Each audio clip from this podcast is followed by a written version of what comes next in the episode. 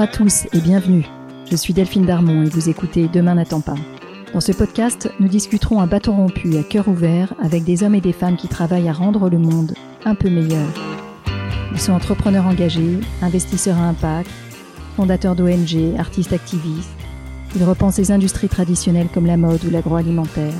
Ils agissent dans les domaines de la santé, de l'éducation ou de l'environnement. Ensemble, nous échangerons sur leur parcours, les raisons de leur engagement et sur leurs projets. Mon rêve, c'est que ces histoires nous inspirent et nous servent à trouver notre propre chemin pour passer à l'action. Je vous souhaite une très bonne écoute.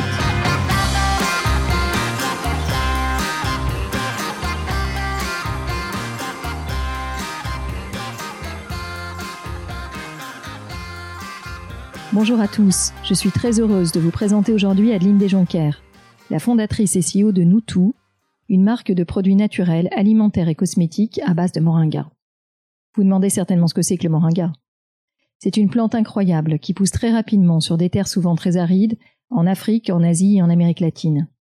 Par la vitesse de sa pousse, le moringa est perçu comme un remède miracle à la déforestation, et par ses apports nutritifs incroyables en vitamine C, en fibres, en antioxydants, et même, surtout, en protéines végétales, il est vu comme une solution à la malnutrition dans de nombreux pays. Et dans nos pays, c'est un complément alimentaire et un produit cosmétique naturel extraordinaire. Nous tous, la marque créée par Adeline, c'est avant tout une marque très éthique qui travaille en collaboration avec les communautés de femmes qui s'occupent de la récolte du moringa. Une entreprise sociale à mission à la colonne vertébrale solide. Je ne vous en dis pas plus et laisse Adeline nous parler de son incroyable aventure. Bonjour Adeline. Bonjour Delphine. Alors, lorsqu'on regarde ton parcours, on voit d'abord un parcours classique d'école de commerce. Tu sors de l'ESSEC en 89.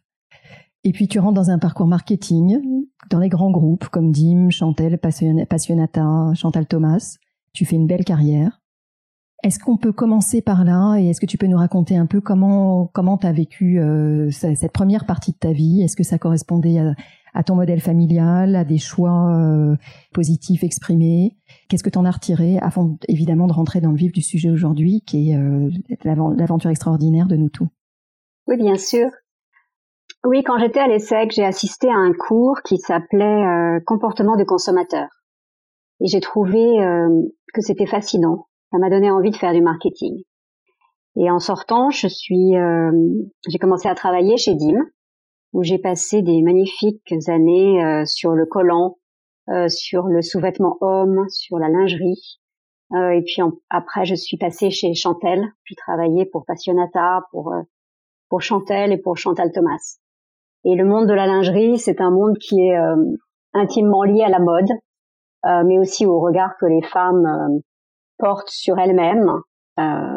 et le regard que la société porte sur la condition féminine à travers le temps et à travers les cultures. Et ça, j'ai trouvé que c'était vraiment euh, extrêmement intéressant. Et j'ai adoré travailler sur cette relation au corps, sur cette relation aux matières, sur cette relation au temps.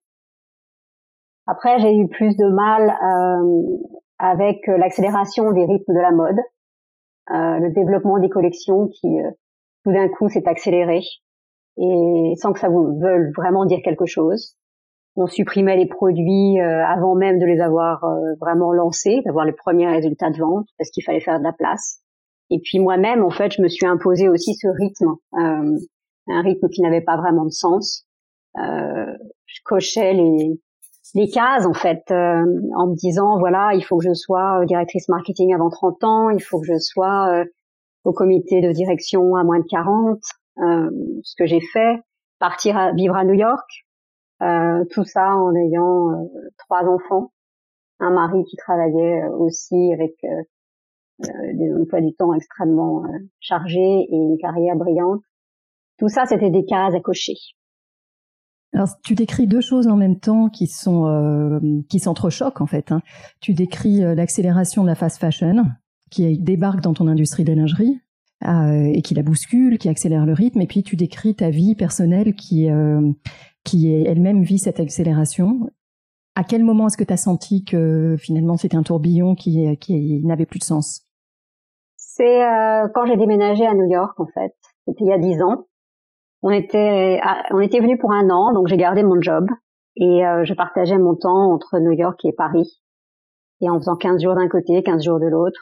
Et puis euh, finalement, euh, les un an sont devenus euh, 10 ans. Mais au bout, de, au bout de deux ans et demi, j'ai vraiment ressenti qu'il fallait que j'ouvre un nouveau chapitre dans ma vie. Je savais au fond de moi que j'avais une autre mission qui m'attendait. Euh, je savais pas laquelle, euh, mais je savais qu'il fallait que j'appuie sur le bouton pause. Et c'est mon fils qui m'a donné l'impulsion en fait pour oser changer. Euh, un soir, je rentrais d'un voyage et euh, j'étais épuisée. Et il m'a dit mais maman, euh, je sais que tu aimes ce que tu fais, mais qu'est-ce que tu fais pour vraiment pour la planète? Je lui dis bah voilà, moi je suis végétarienne, j'ai un compost, je fais attention à ce que j'achète. Il dit ok d'accord, mais qu'est-ce que tu fais vraiment avec ton job, avec les heures que tu passes dans ta journée? Il me dit, c'est pas en vendant une petite culotte que tu vas changer le monde. Et, euh, et je suis repartie dans mon avion et je me suis dit, oh là là, je suis complètement déconnectée physiquement. Je, suis dans les airs en fait, j'ai plus de racines et il faut que je fasse quelque chose. J'adore le regard de, l'enfant et de cette, génération aussi, hein, euh, qui fait le lien entre la vie professionnelle et ton identité et qui euh, qui a une recherche euh, profonde de sens en fait et qui nous renvoie ça. Mm-hmm. On peut pas s'échapper là. Non, on peut pas. Heureusement qu'ils sont là. Heureusement qu'ils sont là, absolument. Comment quel, comment est-ce que tu as fait le lien entre cette recherche de sens et euh, ta première expérience euh, plus ONG qui était à Kinomé sur laquelle on va revenir? Qu'est-ce qui t'a fait choisir la voie euh, qui qui a été la tienne? Alors je crois, je crois vraiment à la synchronicité. Je pense que les choses euh, n'arrivent pas par hasard. Et l'univers savait ce qu'il me fallait. Euh, quand j'ai retrouvé Nicolas, en fait j'avais connu quand j'habitais à Londres, euh, mon bilan carbone était catastrophique. Je passais mon temps dans les avions et j'avais j'avais vraiment besoin de me reconnecter à la terre. J'avais besoin de trouver du sens. Les arbres c'est la vie. C'est aussi une façon de se reconnecter à soi-même aux autres et ça fait prendre conscience que on fait tous partie de la Terre. Et je pense que c'était c'était ça dont, dont j'avais intuitivement besoin. Alors, je vais faire un petit pas de côté, Adeline. Est-ce que tu peux nous présenter euh, Kinomé et euh, Nicolas et peut-être revenir sur cette rencontre? Oui, alors Nicolas, euh, a lancé cette société qui s'appelle Kinome, qui veut dire l'œil de l'arbre euh, en japonais. Euh, et pour lui, c'est une, une approche pour laquelle il, euh, il l'objectif est de lutter contre la déforestation en faisant de l'arbre une solution de développement global. C'est-à-dire que c'est pas juste planter des arbres, ça va bien au-delà de ça. Et pour ça, il utilise le marketing éthique. Marketing éthique, c'est un concept qui euh, a été créé par Edelgoth et c'est vraiment une dynamique de vie. Un leader éthique, ça se pose la question tous les jours est-ce que ce que je vais faire va dans le sens de la vie? Par rapport à toutes les situations dans lesquelles il est, par rapport à l'impact qu'il peut créer. Et c'est un peu comme une boussole en fait. C'est une façon de jamais perdre de vue la vision globale des choses, de pas faire de compromis, ni sur l'environnement, ni euh, sur l'avenir, ni sur les cercles autour de nous. Et c'est vraiment cette approche-là que je trouve euh, exceptionnelle chez Kinome. Alors Nicolas, un peu à ton image, il avait une première carrière euh, corporate et ensuite il a été créé cette, cette fondation, cette ONG. Quand tu rejoins cette ONG, quel rôle tu joues à ses côtés? euh, et sur quel est-ce que tu peux nous, raconter quelques projets sur lesquels sur lesquels tu as travaillé? Oui, euh, donc l'idée c'était de, pouvoir apporter mon aide à Nicolas, euh, en particulier avec euh, une connaissance de ce qui se passait aux États-Unis, du monde des ONG et de euh, la façon dont, dont elle travaillait de ce côté-ci. Et, et donc je l'ai aidé par exemple à faire des dossiers pour une fondation qui s'appelle ABC et pour euh, euh, se faire connaître dans ce dans ce monde des, ONG aux États-Unis. Et on a préparé une présentation et Nicolas a gagné le premier prix avec Kinomé. Et le premier prix, c'était une aide et financière et de conseil pour développer Kinomé en Amérique du Sud. Ce qu'il a fait. Et donc je suis allée aussi euh, avec Nicolas euh, dans une mission, l'accompagner au Togo. Et c'est comme ça que j'ai découvert le moringa. Nicolas euh, cherche à faire de l'arbre un, un levier de développement global. Donc l'idée, c'est de planter des arbres, mais c'est euh, d'être très en amont sur euh, la technique de permaculture, la technique de, de, de culture des sols et l'enrichissement des sols, c'est euh, de former des fermiers pour qu'ils puissent euh, ne pas être dépendants des pesticides, ne pas être dépendants des, euh, des produits chimiques et arriver à, avec les moyens du bord à faire une culture qui soit la plus, la plus efficace possible. Euh, il travaillait aussi avec des gens comme la Croix-Rouge française ou avec le World Trade Programme pour euh, former des femmes à des nouveaux métiers et en particulier à la transformation de ce que les arbres peuvent rapporter. Euh, et puis avec le World Food Programme, c'était des programmes pour euh, donner du moringa aux enfants dans les cantines scolaires. L'idée chez Nicolas, c'est d'avoir une approche qui va apporter de la valeur à l'ensemble du village et à son environnement. On le voit bien dans l'exemple que tu donnes, c'est un exemple extraordinaire tu participes à la reforestation, tu plantes de façon durable et sustainable, tu formes, euh, donc tu as un rôle économique, euh, tu as un rôle sur les femmes, tu apportes de la valeur ajoutée en les formant pas simplement à la récolte mais à la transformation. Euh, tu vois bien, tu, l'exemple que tu viens de donner au Togo est, très emblématique de ce qu'il fait, c'est extraordinaire. Et donc pour toi, ça a été le chemin de la découverte du moringa qui, qui, qui, qui, par ailleurs et, avant tout d'ailleurs, est une plante extrêmement nutritive. Oui, en effet. En effet, j'ai euh, vraiment découvert que cet arbre était euh, un arbre étonnant parce qu'il peut améliorer la vie des gens. Euh, il, euh, il est suffisamment résistant pour supporter des climats difficiles. Il grandit extrêmement vite, c'est-à-dire qu'il arrive à maturité en quelques mois, euh, ce qui est très rare quand on plante un arbre. Et, et tout sur l'arbre se mange. Les feuilles se mangent, les fleurs, les fruits, les racines, l'écorce. Euh, et c'est très important parce qu'un arbre doit avoir de la valeur debout, euh, plus de valeur debout que coupé. Sinon, euh, il y aura plus d'intérêt à en faire du bois de chauffage.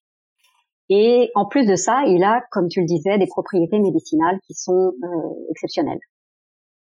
un petit rappel, Adeline. Euh, donc, on n'est pas familier avec cet arbre parce qu'il ne pousse pas sous nos horizons où, est-ce que cet arbre pousse naturellement? Euh, et, depuis, quand il est inclus dans, les cultures agricoles de, des, des, différentes communautés qu'il cultive? Alors l'arbre le, de Moringa est connu depuis des milliers d'années. Euh, il est originaire euh, des, de l'Inde et il est particulièrement connu dans la médecine ayurvédique, qui l'utilise euh, pour euh, réduire les inflammations, pour ses pouvoirs antioxydants, alcanisants, pour améliorer la digestion, pour euh, booster l'immunité, pour réduire le, taux de sucre dans le sang. C'est une plante qui est un peu comme un couteau suisse, qui fait qui fait énormément de choses. Et du coup, cette plante a voyagé avec les nomades euh, et aujourd'hui, on la trouve dans toute euh, la zone subéquatoriale. Et quand on regarde la carte de l'endroit où poussent les arbres de moringa, c'est la même que la carte de la malnutrition. Parce que c'est un des rares arbres qui peut pousser dans des endroits euh, aussi difficiles. Partout où le moringa pousse, il est utilisé par les populations locales pour ses propriétés, où tu as finalement un mélange entre certaines communautés qui savent l'utiliser, d'autres qui passent à côté Alors malheureusement pas toujours. Euh, donc le moringa, on peut le trouver en Amérique latine, on peut le trouver en Afrique, on peut le trouver en Asie du Sud-Est. Euh, il y a des populations qui sont plus au courant de ce qu'on peut faire avec euh, avec cet arbre, d'autres qui pour qui c'est une plante qui est utilisée par les les chamans ou les gourous qui qui ne veulent pas trop que ça se sache parce que c'est un des ingrédients secrets de leur potion. Euh, et puis à d'autres endroits, euh, comme c'est aussi le cas euh, en Afrique, on, finalement, on préfère des choses, malheureusement, qui viennent de l'Occident.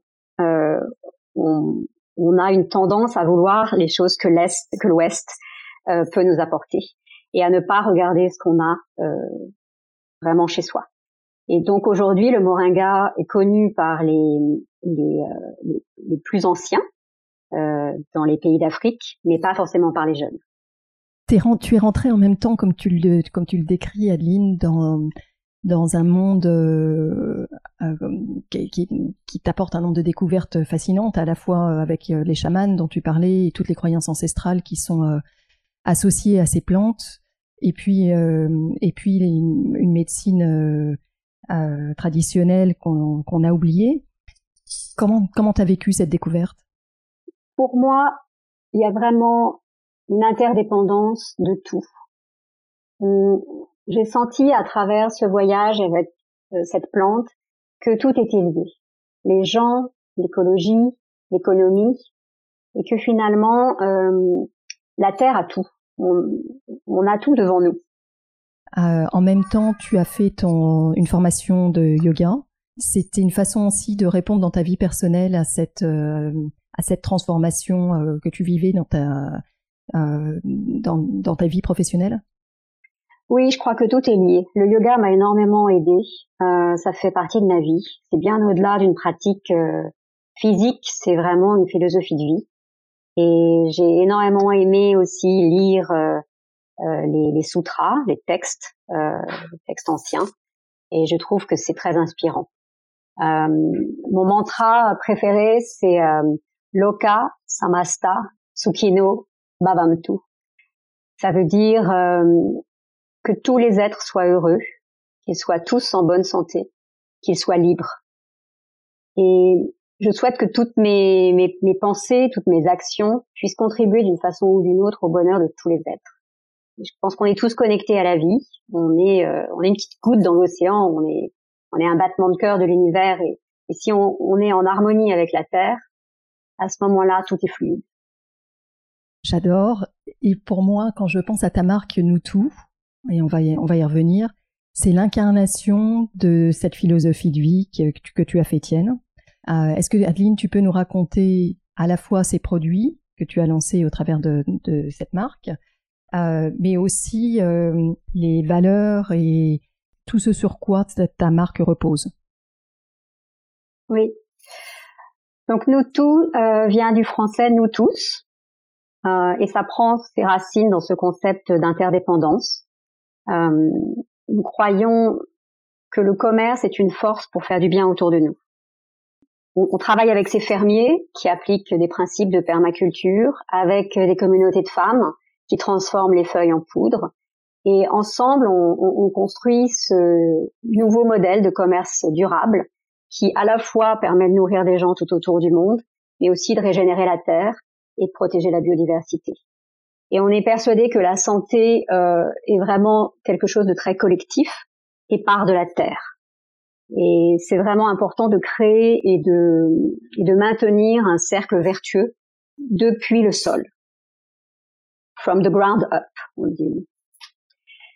Euh, donc l'idée en créant nous tous, c'était vraiment, c'est une entreprise sociale, c'était de, de contribuer à un nouveau mode de commerce euh, durable qui redéfinissent la, la, relation que nous avons à ce que nous mangeons et à la planète Terre, et en ayant du sens pour nous tous, pour ici, pour là-bas, pour la Terre, pour aujourd'hui, pour demain. Euh, donc l'idée de commercialiser des produits à base de moringa qui permettent de soutenir ces populations et ces communautés avec lesquelles on travaille.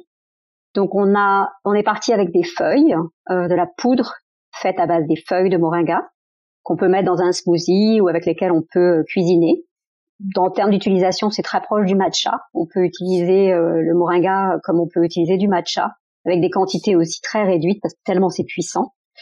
Euh, L'avantage, c'est qu'il n'y a pas de caféine. Euh, le, on a ensuite euh, rajouté des produits comme les capsules parce que les Américains ne sont pas forcément tous n'aiment pas forcément tous cuisiner, donc les capsules permettent de prendre le, moringa, sa dose le matin assez vite. C'est un supplément alimentaire, ta capsule. Oui, exactement. C'est un supplément alimentaire. On a aussi développé de la teinture de moringa, donc c'est un, un peu comme un thé extrêmement concentré euh, qui permet en quelques gouttes d'avoir les bénéfices euh, du moringa et de mettre. C'est très connu dans la, dans la médecine ayurvédique les teintures et on l'a développé à Madagascar avec des gens qui sont euh, spécialisés là-dedans. Et puis ensuite j'ai découvert l'huile. Donc l'huile est faite avec les graines de l'arbre et ce sont les femmes euh, en Afrique qui m'ont euh, fait découvrir le, la, puissance de cette huile. Et elle contient cinq fois plus de vitamine C que n'importe quelle huile cosmétique. Euh, elle est particulièrement riche en antioxydants, les vitamines A, C, E, elle a beaucoup de polyphénol. Euh, et donc ça en fait une huile qui est euh, extrêmement euh, puissante pour protéger notre peau contre le vieillissement cellulaire et elle est considérée comme anti-âge. Et donc on a, on vend cette huile qui vient du Ghana, l'huile pure, donc on met sur le visage, sur la peau, et qui a énormément de succès. Et puis on a fait un autre produit qui est une qu'on appelle Moringa rose salvé, qui est à base d'huile aussi, mais qui a quatre autres ingrédients extrêmement euh, sains, euh, dont des huiles essentielles de rose et d'électrysum. Alors, il y a, plein de questions me viennent à, l'esprit, Aline. Sur les produits, c'est intéressant parce que tu es parti de produits alimentaires pour développer de la cosmétique. Et là, on retrouve euh, quelque chose qu'on voit, qu'on a vu apparaître sur les dernières années, qui est euh, que finalement ces deux industries sont traversées par les mêmes tendances, euh, un même retour à des ingrédients naturels, le moins transformés possible, la découverte de nouveaux ingrédients. Euh, donc c'est intéressant que toi, dans ton aventure personnelle, tu aies, tu vu l'utilisation du même arbre euh, ou, de, ses feuilles ou de ses graines euh, pour les, à la fois pour de l'alimentaire et pour de la cosmétique. est-ce que ce changement-là, enfin, ce, passage-là, est-ce qu'il t'est venu naturellement? Est-ce que ça a été donc oui, moi, je, crois beaucoup au fait que la nourriture est, est notre meilleur médicament food is medicine. Et, et ça, c'est vrai que ça fait partie aussi du yoga, pour lequel euh, c'est très important d'avoir euh, une nourriture qui, euh, qui nourrit l'esprit et le corps et qui vient de, le plus possible de la terre, sans transformation quelconque. Et du coup, c'est vrai que moi, j'ai cherché, je cherche à, à manger sainement et à manger des bonnes choses qui puissent être bonnes pour ma santé. Et j'essaye de faire la même chose pour ma peau. Parce que finalement, tout est lié. Et, et c'est en cherchant des produits euh, très sains pour la peau que je me suis rendu compte que ben, finalement, on n'avait pas tellement de choix. Il y a beaucoup plus de choix dans les rayons alimentaires que dans les rayons cosmétiques. Et, et le fait que le moringa puisse à la fois euh, être quelque chose que l'on mange et aussi une nourriture pour la peau, je trouve ça très intéressant parce que finalement, euh, c'est logique. Euh, puisqu'il y a tous ces bénéfices dans l'arbre, euh, tout est transmis, que ce soit dans les feuilles ou dans les fleurs ou dans les, euh, dans les graines. Euh, on a les mêmes bénéfices d'antioxydants, on a les mêmes bénéfices d'anti-inflammatoires, on a les mêmes vitamines. Et euh, ce sont des choses qui, euh, qui sont naturellement bonnes pour la peau. Alors aujourd'hui, on a à la fois des, la partie food qui, euh, qui se développe bien parce qu'elle intéresse beaucoup de gens qui sont véganes euh, ou qui sont euh, plant-based parce que ça correspond à quelque chose qu'ils recherchent dans leur régime alimentaire. D'autant plus qu'il y a beaucoup de protéines et que c'est très difficile de trouver des plantes qui ont autant de protéines sur le marché aujourd'hui. Et puis de l'autre côté, on a des, des, consommateurs qui recherchent des produits cosmétiques clean beauty, green beauty, et, euh, et qui viennent de différents horizons. Et aujourd'hui, c'est la, la, partie la plus importante de notre business. J'aurais pas forcément euh, fait ce pari au départ. Je trouve que c'est toute la, la beauté de laisser euh, les choses venir de façon organique. Et c'est comme ça qu'on essaye de faire avec nous tout. On se dit que nous, on plante la graine dans un bon sol, que tout vient du sol, euh, que tout vient de, de l'écosystème que l'on a créé, des gens avec lesquels on travaille, de la façon dont on travaille plante les graines et on arrose et après on voit comment l'arbre grandit. Et là, c'est vrai qu'on a eu cette pousse euh, concernant le, la cosmétique qui était peut-être une surprise, une jolie surprise. Adeline, est-ce que je peux te ramener à ma question précédente? Tu as tu mentionnais le fait que euh, c'était d'abord une entreprise sociale. Ouais. ce qui veut dire que dès le début, euh, au, au, cœur de nous tous, il y a le fait de travailler de façon respectueuse avec les communautés qui font la récolte, les former, bien les payer. Est-ce que tu peux, est-ce que tu peux nous dire tout ce que ça recouvre et si, euh, et si ces sujets de certification ont, ont titillé ou pas vraiment? Donc on n'a pas de certification aujourd'hui euh, parce que euh, tous nos producteurs ne sont pas capables d'avoir euh, les papiers qu'il faut et de dépenser des sommes qui sont très importantes à leur niveau pour avoir ces certifications. On l'a, cela dit, sur sur le l'huile, sur la cosmétique, mais on l'a pas sur les feuilles parce que ce qu'on demande comme document à une petite ferme au Togo, c'est les mêmes documents que pour une très grande ferme en Californie. Et ça fait pas de sens. Donc pour le moment, je ne veux pas les embêter avec ça. Je préfère qu'ils soient concentrés sur le fait de faire un travail qui soit euh, vraiment en relation avec la terre et le mieux possible pour eux et pour la terre. Donc c'est pas que je suis contre certification, je trouve que ça aide beaucoup les consommateurs et que ça organise les choses. Euh, je regrette simplement aujourd'hui que ces certifications soient chères qu'elle ne soit pas euh, suffisamment représentative d'un produit de grande qualité. Et je ne désespère pas qu'il y ait des nouvelles certifications parce que je pense que les consommateurs le souhaitent et voudraient avoir quelque chose qui aille au-delà du bio. Et le fair trade, c'est vraiment quelque chose qui me semble important. Euh, Peut-être qu'il faut qu'on le fasse, il faut que je regarde combien ça coûte. C'est vraiment une question d'argent, malheureusement. Je comprends bien. C'est vrai que ça aide le consommateur à y voir plus clair. Et en même temps, ta marque est euh, tellement authentique et euh, holistique que, que finalement peut-être que peut-être que ton consommateur euh, n'a pas besoin de certification pour pour s'y retrouver. Est-ce que tu peux nous raconter comment comment tu travailles avec les communautés qui sont en charge de la récolte? Comment est-ce que tu garantis l'esprit, la philosophie Fairtrade, on se fiche de la certification ou pas certification, mais le, qu'est-ce que tu leur apportes euh, comme garantie pour que euh, ils puissent vivre de leur euh, récolte et que, et que la relation soit la meilleure possible pour eux? La première chose que nous avons essayé de mettre en place dans cette logique de, de Fairtrade, c'est d'être capable de passer des commandes de façon régulière la régularité est quelque chose d'important pour eux, de pouvoir avoir un revenu régulier, de savoir que euh, on va passer une commande, qu'on va pouvoir travailler le mois prochain, euh, combien de personnes vont pouvoir travailler. Et euh, tout ça, ce sont des choses qui sont extrêmement importantes. la deuxième chose, c'est le prix. Et il y avait un prix qui existait en fait quand on est arrivé, mais il n'y avait pas vraiment de clients qui exportait le produit. Donc euh, le prix de marché n'est pas le prix euh, qui, qui, permet vraiment aux communautés de vivre euh, quand ils, je veux dire quand ils vendent leur moringa sur le marché. En fait, tu n'avais pas de prix international. Tu n'avais pas de prix local. Et donc il a fallu définir ce prix de vente international. Et, et là, en fait, je leur ai demandé à combien ils voulaient le fixer. Ils ont, il y a eu un premier prix fixé, puis ils sont revenus en demandant que ce soit euh, plus élevé parce qu'ils passaient beaucoup de temps. Euh, notre séchoir est un séchoir très lent. Euh, je pense que c'est ce qui fait aussi le secret de cette poudre, la qualité de cette poudre, qui n'est pas sur, surchauffée et qui demande plus de temps aux femmes. Et donc du coup, j'ai intégré ça dans le prix pour que ça puisse être juste et que ça puisse correspondre au nombre d'heures qu'elles y passent. Tu dis elles, tu travailles essentiellement avec des femmes.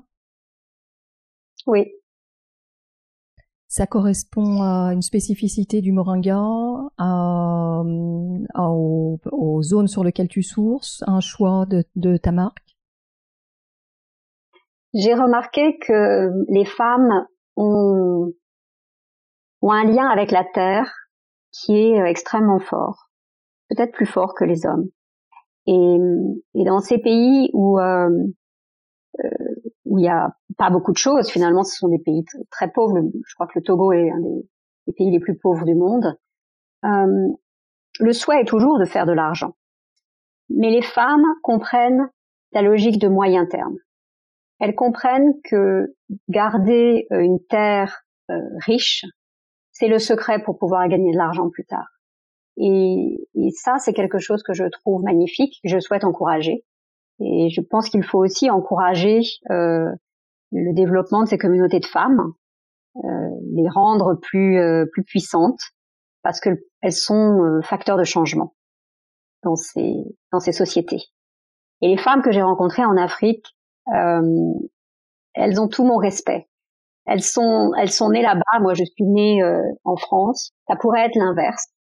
Si elles étaient nées en France ou aux États-Unis, ce seraient de formidables businesswomen. Et c'est pour ça que j'ai pas voulu faire une NGO et être sur une logique de leur donner de l'argent. Je voulais être sur une logique d'égal à égal avec elles, où on pouvait faire du business ensemble.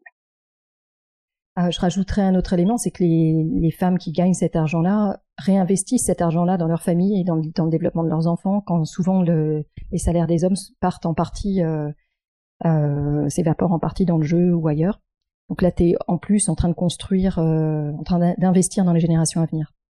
Oui. Je pense que c'est notre rôle en tant que femme aussi, de s'entraider. Oui. Quelles, quelles, ont été tes, des grandes joies ou des grandes peines dont tu as appris euh, tout au long de, de, ce parcours avec nous tous? Je crois que ce que j'ai euh, ce que j'ai découvert et c'est euh, Nicolas qui le qui me l'avait toujours dit, on a un potentiel illimité en nous. On a vraiment un potentiel illimité. Et on se, souvent on se croit euh, coincé dans une voie.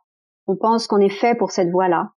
Mais quand on sort, on se rend compte de, tous les possibles et de ce qu'on a encore à donner. Et je pense que de s'arrêter, de ralentir, euh, et, ce qui permet de pouvoir prendre ce recul et d'aller chercher au fond de soi ce qu'on est capable de faire. Et c'est vraiment ce que j'ai appris, que mon rapport au temps en fait était extrêmement mauvais, euh, lié à tout cet univers de la mode, euh, dans lequel je me plaisais beaucoup et, euh, dans lesquels j'avais beaucoup de plaisir, mais qui en même temps me faisait beaucoup souffrir. Et je pense faisait souffrir ma famille et faisait souffrir les gens autour de moi parce que j'étais pas du tout disponible et que je n'étais pas présente. Et le fait de ralentir permet de se recentrer sur soi-même, de retrouver euh, cette connexion entre la terre et le ciel, de retrouver euh, le nord, de retrouver sa boussole et de savoir pourquoi on est là et de, de se dire que ce qu'on fait est vraiment ce pourquoi on est venu sur cette terre. Et avec nous tous, je ne sais pas où je vais, je, je, je ne peux pas faire de plan à trois ans, parce que j'en ai fait trop dans le passé et que c'était pas forcément une grande aide. Mais je sais pourquoi je le fais. Je sais tous les matins quand je me lève pourquoi je le fais. Et ça, ça change la vie. Adeline, merci infiniment. Je crois qu'il y a beaucoup, euh, beaucoup à digérer dans tes, euh, dans tes dernières paroles. Ça résonne dans, dans nous tous finalement, euh, dans nous tous, je ne sais pas si tu as tellement décéléré parce que tu as beaucoup construit, mais tu as, euh, quand on voit la gamme de produits que tu as créé, la marque que tu as créée, les, les relations que tu as tissées avec toutes ces communautés et aussi communautés avec un S parce que c'est bien sûr les communautés de production, mais c'est aussi les communautés euh, d'entrepreneuses ici à New York. Quand on voit tout ça, j'ai du mal à parler d'une décélération, mais par contre, certainement, on l'entend tout de suite, un énorme recentrage, euh, et ça change tout, probablement, le fait de, créer chaque jour pour euh, euh, chaque, chaque jour une pierre de plus sur le sur l'entreprise dont tu as rêvé euh, et qui est en accord total avec euh, qui tu es et tes valeurs et le monde que, que tu as envie de construire. Euh, merci infiniment pour ton témoignage. Je, je trouve qu'il est extrêmement inspirant et je me réjouis de t'avoir eu à l'autre bout du micro. Merci Adeline. Merci Delphine, c'est toujours un plaisir d'échanger avec toi. Longue vie à nous tous. À très bientôt. À très vite. Un grand merci de nous avoir écoutés jusqu'ici. J'espère que cet épisode vous a plu. N'hésitez pas à nous laisser vos commentaires ou suggestions d'invités sur Instagram. Enfin, si le podcast vous a plu, allez vous abonner et notez-le 5 étoiles bien sûr sur Apple Podcast. Vous pouvez même demander à vos amis, à vos enfants, à vos voisins, aux amis de vos amis, aux voisins de vos voisins, de mettre une note au podcast. C'est comme ça seulement que Demain n'attend pas gagnera de la visibilité et sera trouvable sur les plateformes. Alors je vous dis à très bientôt pour un nouvel épisode.